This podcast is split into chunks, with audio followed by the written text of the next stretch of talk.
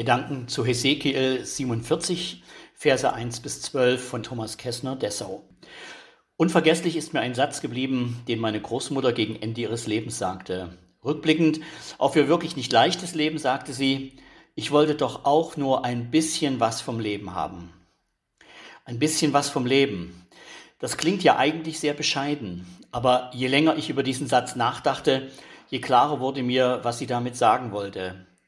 Ihre Sehnsucht nach echtem und erfülltem Leben ist ungestillt geblieben. Sie ging aus dem Leben mit dem Gefühl, niemals wirklich gelebt zu haben. Sie hatte Familie, lebte zwar Zeit ihres Lebens nur in sehr bescheidenem Wohlstand, aber doch wenigstens abgesichert. Sie hatte Freunde und feierte Feste, aber etwas Entscheidendes hatte sie offensichtlich immer vermisst. Ezekiel beschreibt in den Kapiteln 45 bis 47, wie es einmal sein wird, wenn die gefangenen Juden aus Babylon wieder in ihre Heimat zurückkehren werden. Der Tempel wird wieder aufgebaut und der Tempelgottesdienst mit den Opfern wieder eingeführt. Das Land wird unter die Stämme Israels verteilt. Ein Traum vieler Gefangener in der Fremde wird wahr werden. Und dann geschieht etwas völlig Überraschendes. Ein Bote Gottes führt Hesekiel an die Tür des Tempels unter der Türschwelle quillt ein kleines Rinnsal hervor. Aus dem Rinnsal wird ein Bach und aus dem ein Fluss und daraus ein Strom, den man nur noch schwimmend durchqueren kann. Dieser Strom fließt durchs Jordans, Jordantal ins Tote Meer. Dadurch wird das Wasser gesund, so dass sich darin zahllose Fische tummeln und Fischer an ihm siedeln und von ihm leben. Am Fluss wachsen Bäume, die das ganze Jahr Früchte tragen und deren Blätter den Menschen Heilung bringen. Was für ein Bild des Segens und des Überflusses. Wasser steht in der Bibel oft für Leben. Und zwar nicht nur ein bisschen Leben, sondern Leben in Fülle. Das beginnt schon im Paradies. In 2. Mose 2, 10 bis 14 lesen wir von einem Strom, der sich in vier Hauptarme teilt, um den Garten Eden zu bewässern.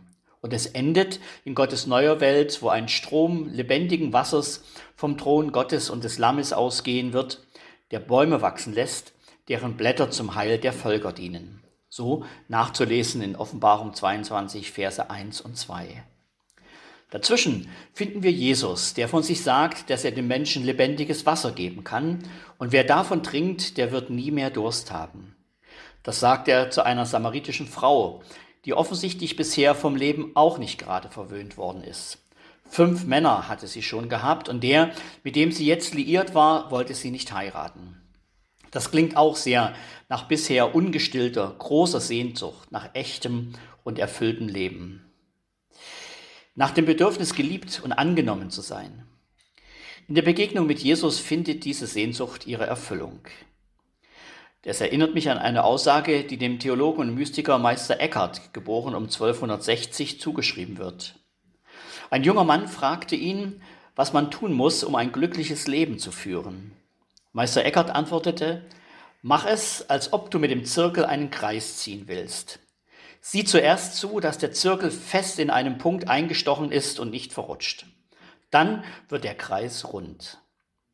Übertragen heißt das, wir brauchen einen festen Punkt im Leben, damit das Leben eine runde Sache wird. Unser Leben braucht eine Mitte.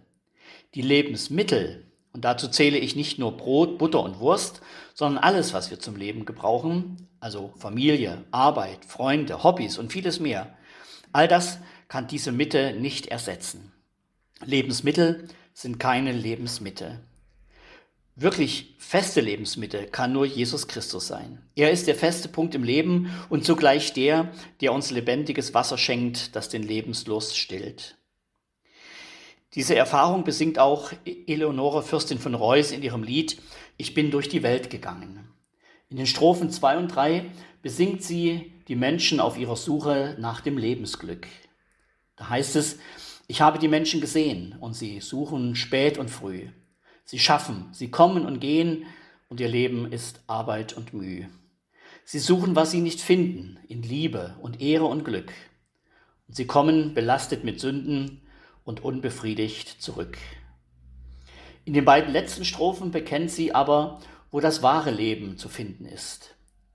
Es ist eine Ruhe vorhanden für das arme, müde Herz, sagt es laut in allen Landen, hier ist gestillet der Schmerz. Es ist eine Ruhe gefunden für alle, fern und nah, in des Gottes Lammes Wunden am Kreuz auf Golgatha. Seien Sie gesegnet, Ihr Thomas Kessler.